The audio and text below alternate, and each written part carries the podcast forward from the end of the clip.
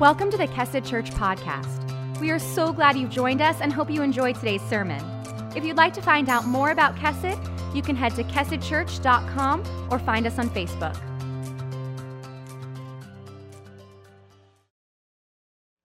Amen. Let me welcome all those online and again, all the new guests. My name's Danny. I am one of the pastors. I'm going to be sharing with you today. Uh, we're closing out our Out Loud series, and I, I loved it. it. It went longer than I thought because we had much more impact than I thought. It was supposed to be just sort of a fun series talking about how to live your faith out loud. We talk so much in church about how to, how to process internally, about how to feel and how to perceive and how to go before God in the quiet times, but, but how do you actually live out loud. We started off with this verse in Second Peter, so I'll start off right at the top. I'm going to read it down just so everybody's sort of caught up uh, around what we've been studying. 2 Peter 1 3 through 4, he writes this. It says, His, this is God's, divine power has given us everything we need for a godly life, an out loud life, through our knowledge of Him who called us by His own glory and goodness. Through these, he has given us his very great and precious promises, so that through them you may participate in the divine nature, having escaped the corruption in the world caused by evil desires.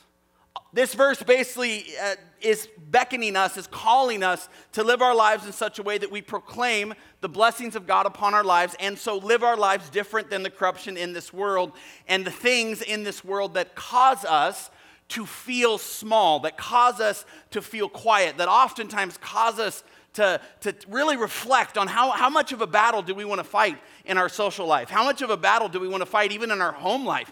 And, and so we can feel defeated. This verse says that God has given us every great and precious promise. He has given us everything that we are called to have or need based on the desires of Christ. And all we have to do is, is ask. All we have to do is proclaim. We have been offered all that we need to live out out loud lives for Jesus. Christians have everything, I'll put it on the screen, they need for life and godliness, and so have been empowered to godly living. If you are not living a life that, that you, you know internally is, is godly, then that reality might be in relationship to how much you're relying on the promises of God in your life, not how hard you're trying. It might be that you're trying as hard as everybody else, but you keep failing and keep falling and keep sliding and keep maneuvering and keep spinning everything inside your world because your world is not built upon the promises of Christ. Your world is built upon yourself, your moral compass, your worldview, these things that you can control and these things that are far too weak to be successful very long. If we want to live our lives out loud, we first have to base our lives upon the person of Jesus Christ. Jesus speaks of these gifts, these gifts we build our lives upon when he shares this story that we've turned into a children's tale. It's uh, something we tell kids because the picture is so visual, but I think it's profound for us who are really asking what it means to be a Christian and live a godly life. And it's Matthew chapter 7, verse 24 through 27. He says, Everyone then who hears these words of mine, the words, by the way, that I just spoke, so you count as everyone. Everyone who hears these words of mine and does them will be like a wise man who built his house on the rock. And the rain fell, and the floods came, and the winds blew and beat on that house. But it did not fall because it had been founded on the rock. And everyone, you all qualify as this, everyone as well, who hears these words of mine and does not do them will be like a foolish man who built his house on the sand. And the rain fell, and the floods came, and the winds blew and beat against that house, and it fell, and great was the fall of it. Notice that both houses were completed. I think oftentimes in our lives, it's, we base success on the completion of a project, not what the project is actually founded and built upon. So we'll build a home and build a life and build a career and build a reputation. And I think many of us build our faith. But if our faith is built upon the promises of our own success, our own discipline, our own ingenuity, if that's what our faith is on, then one day when the world comes in and presses on you, which it will, it says that your faith, your family, your foundation will crack. But if you build your life upon Jesus Christ, if you build it in the same way that everybody else builds, but, but with a focus that is His promises, those earlier verses, that is through His strength, that is through His story for who you are, then as the world comes and shakes, guess what? Suddenly your family is solid. Suddenly your story is solid. Suddenly your faith is solid. We know, of course, that sand equals your way and stone equals Jesus' way. It's really that simple. All the children in the room got it right away. The rest of you are like, well, could I do some sort of composite? A little bit of him, a little bit of me. I'm sure there's other ways to build houses. I mean, I could get a house houseboat. That way, when the water rises, I rise with it. This is, this is not the point of the story, folks. It's for you to spin your way out of it. I'm into condos, seven floors up. No water's going to get to my life. Again, you're missing it. The point of the story is is your worldview and is your person built upon your values, which are changing and eroding all at the same time? Or are my values built upon the person of Jesus who is the same, always has been, and always will be? One of my favorite theologians, Charles Spurgeon, the man to, uh, to, to whom I love to quote as much as I possibly can, said about these things and about the way the Christian lives. He said this As you have seen the mason take up the first stone, and then another, and then gradually build the house, so are you Christians to take first one virtue, and then another, and then another, and to pile up those stones of grace one upon the other until, and I love this, you have built a palace for the indwelling of the Holy Ghost. He's a smart dude. He says, You build it slow and you build it right, and you build it how Jesus asked you to build it, and suddenly you will find yourself living a life you couldn't possibly imagine. Second Peter lists those virtues, those stones, and that's what we studied throughout this series every single week. Second Peter 1 5 through 7 follows the earlier passage we just read in Second Peter. And it says, For this very reason, make every effort to add to your faith. And then he gives you these pillars goodness, and to goodness, knowledge, and to knowledge, self control, and to self control, perseverance, and to perseverance, godliness, and to godliness, mutual affection and to mutual affection, love. These are the things we're to be building into our lives. These are the things that God says you should be evaluating about how you're doing. I just want to encourage you. I sat with a, uh, a couple. Uh, they were actually an older couple, but they had uh, a couple young kids, and they were sharing about uh, the raising of their young kids, who I think were only two or three years old at the time and uh, they were sharing about the difficulties just raising kids and how, how this child's so much different than this child and so forth. And I remember that, that I, when, when Aaron and I first had our, uh, our son, Gabriel, uh, he was such a quiet and well behaved child that people used to ask us for parenting advice. And we were so naive, we gave it all the time. We gave it all the time. We used, I mean, he was so well behaved, I've shared this, that we were at a different church, another setup and tear down church, getting up off the ground, and he wasn't listening well or something. And I sat him on a couch in the lobby, like one of these couches out here, and I said, You stay here till I come back and get you. And four hours later, I couldn't find him after we had loaded all the trailers and finished the service. And I come to realize I never checked him into kids. I didn't know where he was until I remembered I told him to stay on the couch till I came and got him, and there he was, just kicking his feet on the front of the couch quietly waiting for me. I was so impressed with myself. I was like, this is the kind of father I always wanted to be, kind of person I always wanted to be. People would say, How'd you do it? I say, Listen, it's things like this consistent bedtimes, lots of eye contact, speak to them like they're, like they're, they're older than they are, just love on them and, and, and listen to them. And people were like, Okay, I'll try it. My kid's just crazy. And I was like, That's okay. It's okay. And then I had daughters two of them. I had a redhead. Uh huh. It was like, Jesus is like, watch this. That's what he was like. And then I had a little blonde, blue eyed towhead. And both of these, both of these girls were, uh, they weren't like Gabe at all.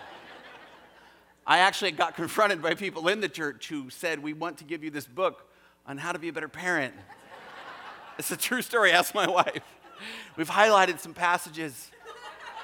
We feel like maybe if you could just invest a little more time. We, we flew to another country with those girls and our son. We spent a year overseas, and uh, in, the, airport, our, our little blonde decided she didn't want to go on the plane, and so at three years old, she threw herself to the ground and began to yell, I don't know you.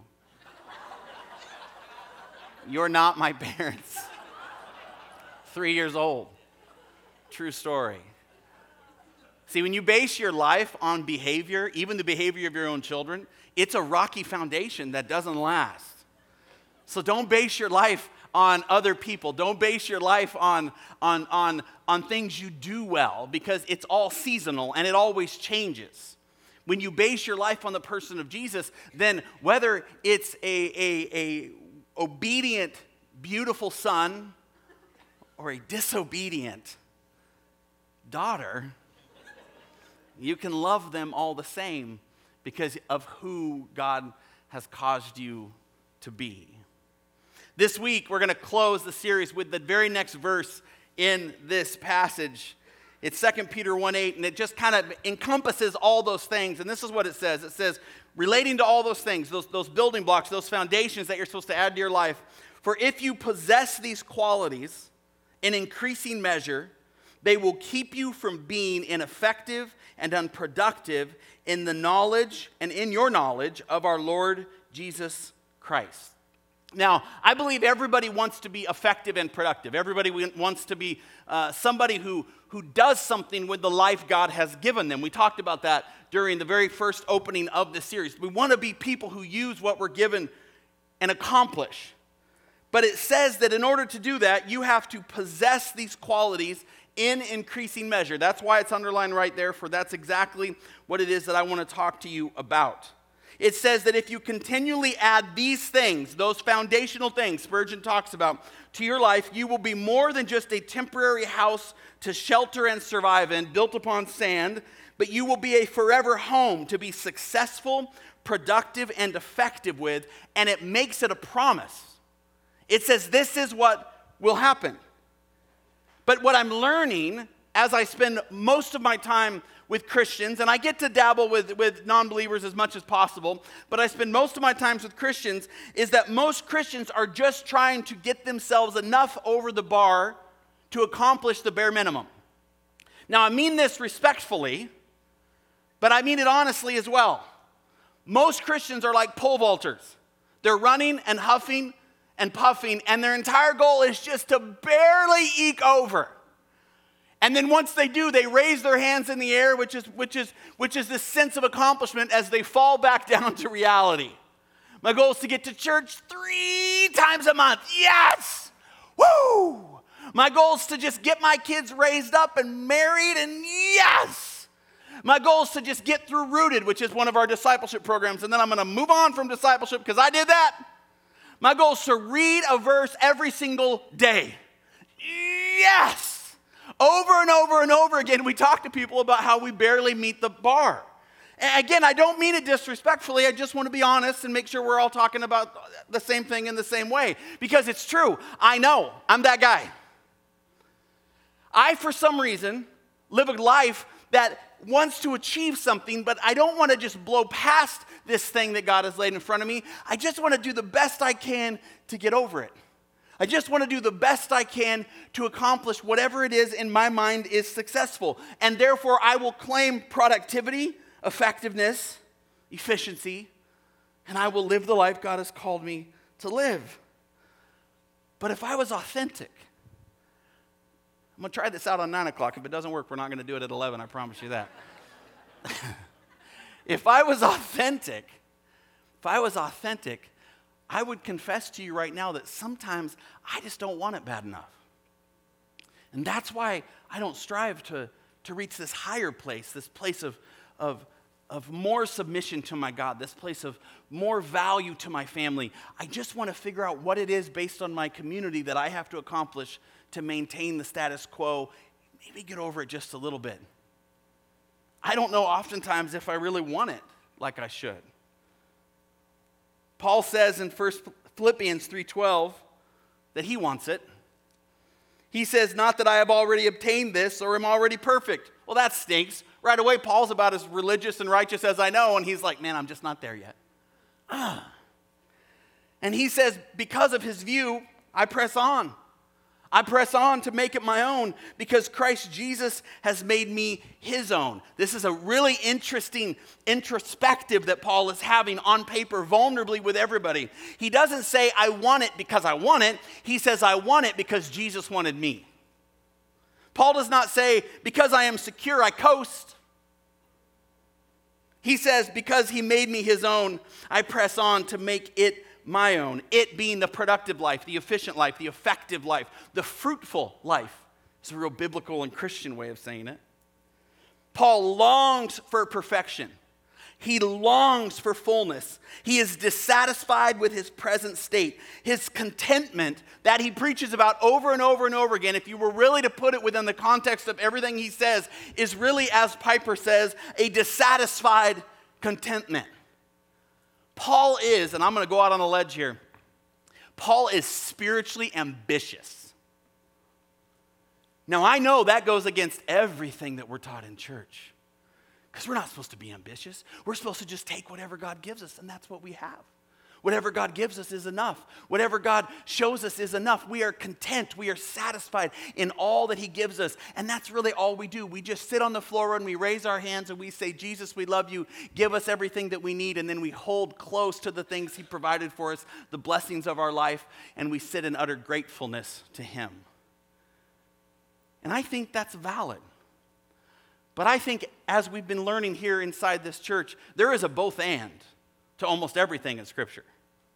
There is a both and to everything that Jesus comes and does.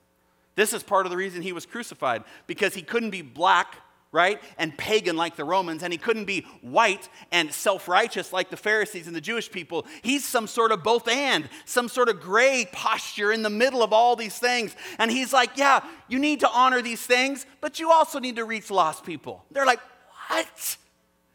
You can't even look at lost people and honor God. Nah, you can look with them, eat with them, talk with them.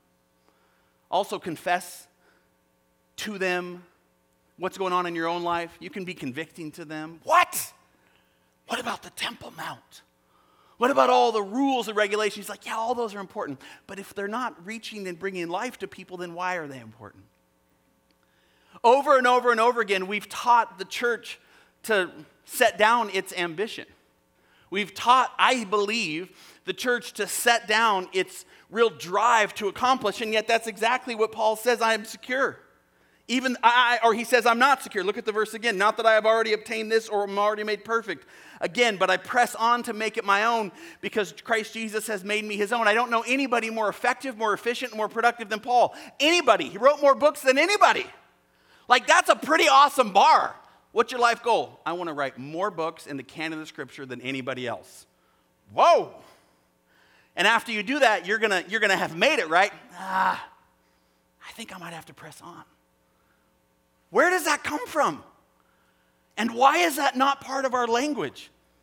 Why is that not part of our story? Paul's contentment is a dissatisfied contentment. He knows that in Christ he has every spiritual blessing in the heavenly place. This doesn't change. He says it in Ephesians 1 3. We already read this.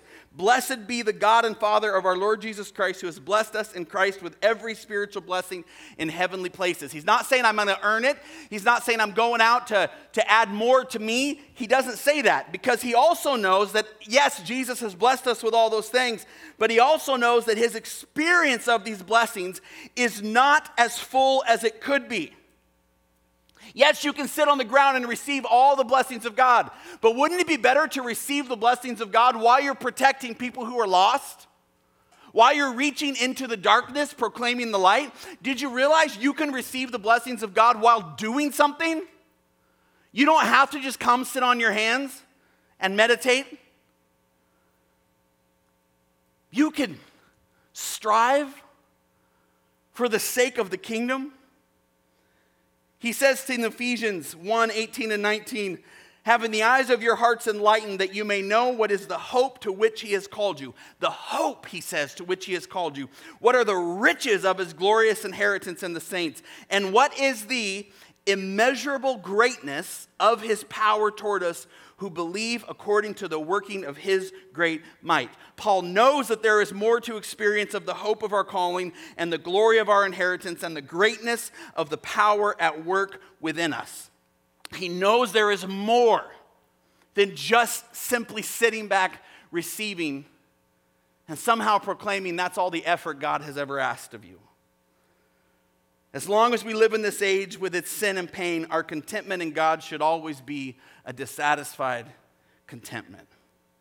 And so he says in 314, I press on toward the goal for the prize of the upward call of God in Christ Jesus. Why wouldn't Paul just said, I already met Jesus. He blinded me and then gave me eyes. He changed my, ni- my name. I'm good.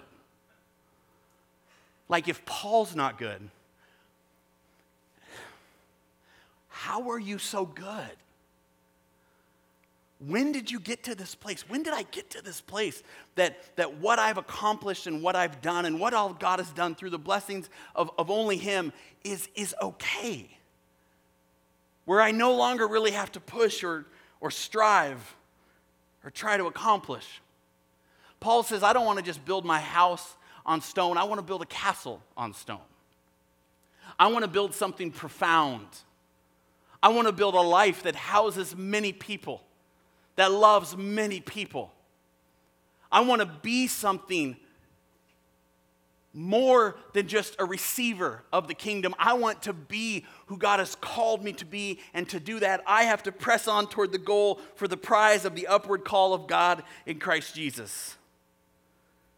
A Christian whose foundation is built upon stone instead of sand, knows that there is more strength of the Spirit for the inner man. He knows or she knows there is more to know of the indwelling Christ. He or she knows there is more breadth and length and height and depth of Christ's love to discover. And there is more of the fullness of God than he or any of us has ever experienced. And if that's not on the tip of your tongue at all times, then I just want to let you know you may have fallen into the same trap that I think I have, which is that I'm good. I'm doing everything I'm supposed to do. My house is built on stone. It's not a very big house. It doesn't really help as many people as I think I could. But you know what the reality is? I'm content to just be who I am in Jesus. And oftentimes that means I don't have to risk this beautiful house that I built. Because Jesus would never want me to do that. Jesus would never want me to step into the unknown where I have to rely on Him to accomplish something I never have in a way I never experienced. In this way, every believer whose contentment is really from the Spirit of God, I believe, based on the Bible, should be a dissatisfied believer. And I know it's risky, and I know I've never preached it here. And that's why if I don't get a good response, we won't preach it at the 11. See, my God is full. But because my God is full, I am dissatisfied that I have not shared better the fullness that He's brought me. I am dissatisfied with with so many things in my life. I'm dissatisfied within my story. I'm not the dad I want to be. I'm not the husband I want to be. And I don't say that to, to proclaim that I'm, that, I'm, that I'm terrible at these things. I say it to let you know. I hope I'm never just at this point in my life where I'm like, I'm a good enough husband for her. Meh. Yeah, I'm a good enough dad. I got him raised. You know, everybody lived. I'm pretty sure I figured it out. And the rest of it I'll just wing. I should be dissatisfied with the person that I am for my kids to an extent. Not to an extent that it causes me to reach into other things within the world that I can't build a foundation upon, sandy sources. But I should be dissatisfied in the sense that I am constantly calling out to God for more blessing and for more uh, uh, provision and for more protection because I am out trying to be all that He's called me to be based on everything He's given me. Yes, Christians do have everything they need for life and godliness. That's what 2 Peter says. And they are empowered to godly life, but they will never one day, at least they shouldn't, look in the mirror at the life God has built them and proclaim, hey, guess what? My life is loud enough. I'm loud enough. I mean, I'm doing, I'm doing everything that I can do. What more is there? This is not what the Bible teaches. And this, this sense that God is awakening in me is that it's not going to be this achievement, it's going to be this dismantling of Danny that is going to awaken the next step and season in his life. I think a lot of this is your guys' fault, I'll be honest.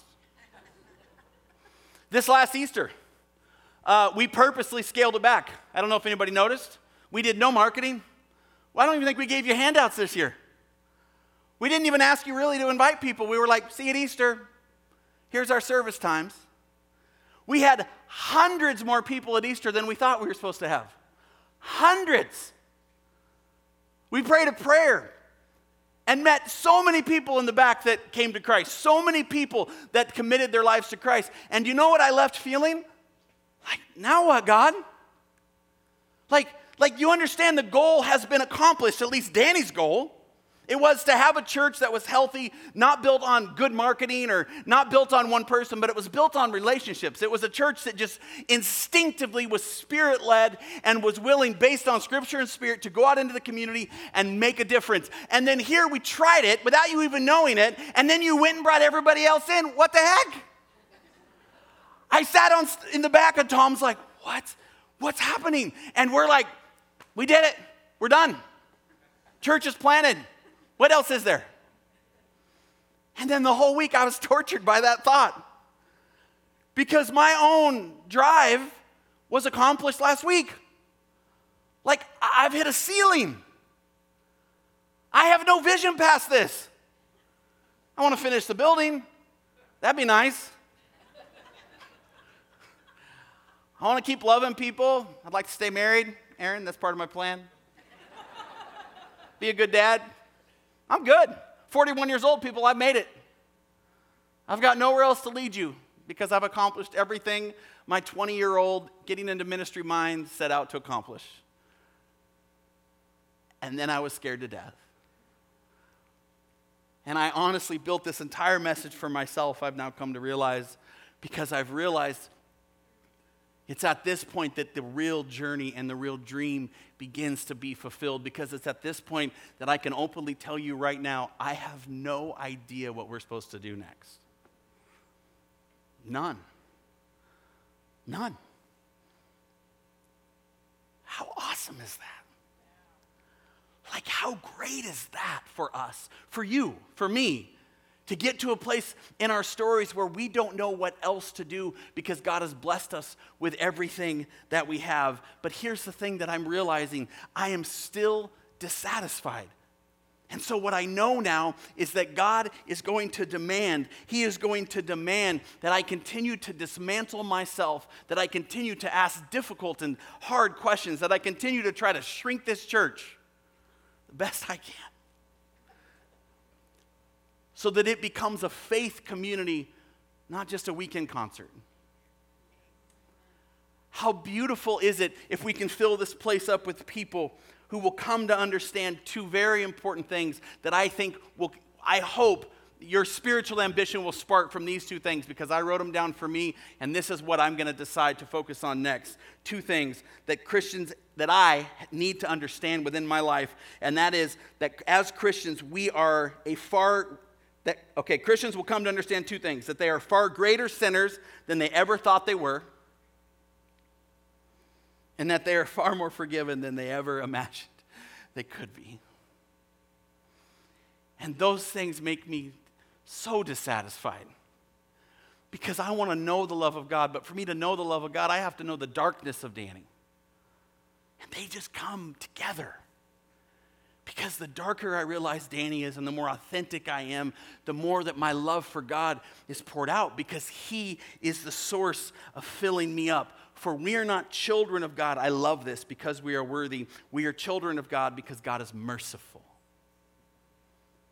God has blessed our church because He decided to bless it. But there has been a sense of drive and focus from the beginning. And all of that is changing as God realigns us and restructures us and reblesses us with something completely different. Philippians 2:12 Therefore my beloved as you have always obeyed so now not only as in my presence but much more in my absence this is what he says to the church and what he says to you work out your own salvation with fear and trembling. Stop being satisfied with the status quo of your marriage of your spiritual life and of your person. Be content and blessed in the blessings of God and at the same time realize just what those blessings through the light of Christ exposed upon your stained soul and if you can live inside that tension, then you can remember the reasons you first came to Jesus.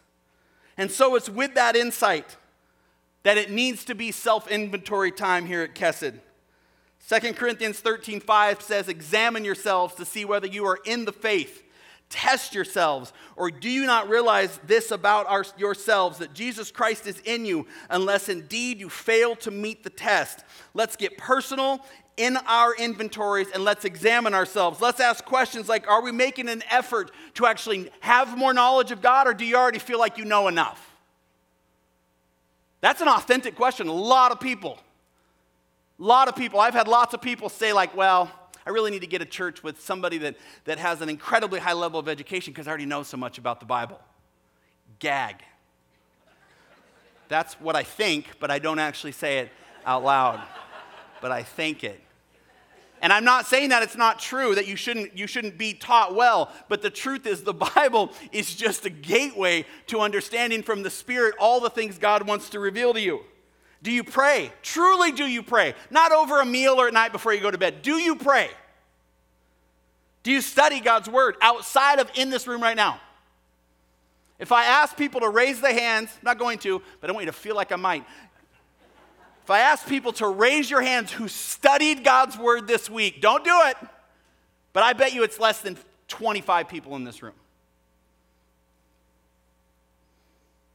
Are you maturing in areas like self control? How's your patience doing? What about your relationship with other believers? How are you handling conflict? What would your spouse say is different about you in a better way this year than last year? What about your children? Your employer, your neighbors.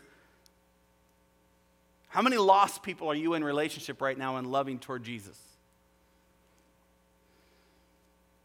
Do you think you might have some stuff to work on? Do you think maybe there should be just a tiny bit of spiritual ambition in your life that says, because of him, I'm going to strive for more of him? I think you do. I know I do. And so I'm choosing to build my foundation upon the person of Jesus Christ. I'm choosing to let him dismantle whatever he's got to dismantle in my life for this next season because I'm at the end of all my own skills. And I love that he used them. But I'm really, really excited about what he's going to do with them next. And I invite you to be a part of that process. 2 Corinthians 1:20 closing verse for all the promises of God find their yes in him. That is why it is through him that we utter out loud, I added our amen to God for his glory. This is his plan. This is his dream. We get to be a part of it, but we need to do more than just sit there and say thank you. We need to use these skills and use these gifts and be unbelievably grateful. For you are the generation right now that God is using to reach this world. And you will pass, and another generation will come. And I believe through the Holy Spirit, they will be challenged the same as you were and I am right now to not be content, but to press on towards the goal of knowing Jesus and who He is. What would it look like if we could use this thing that God has built, this, this power to invite people, this power to love people, this power to, to be self reflective and emotionally healthy, grateful and worshipful, what would it look like if we ran to the end of ourselves and said, God, I got nothing left. This is all that I have. I'm the best dad, the best preacher, the best worship leader, the best. I'm just the best I can be. And I know it's not enough. What would it look like for us to dismantle our lives through, with the hands of Jesus reach further into the unknown with Him leading, I think it could be amazing. I think it could be amazing. And so that's my prayer for you that you never ever settle, that you always receive the gifts that God has given you to live your life out loud and with purpose, accomplishing all that He's asked you to accomplish, no matter the cost. For He loves you higher and wider and deeper and with more fervor and with more passion than you can possibly imagine. I want to love him back like that. And I don't yet. One day I will. And He's going to teach me how.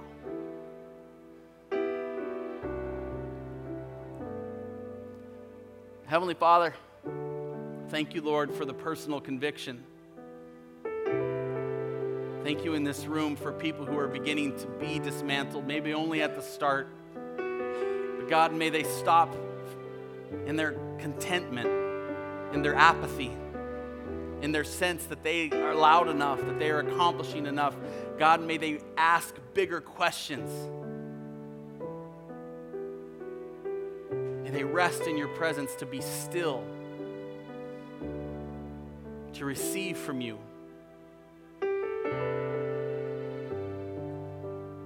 And we find our yes and amen in who you are as you unravel our hearts and remake them. We bring you this song. In Jesus' name.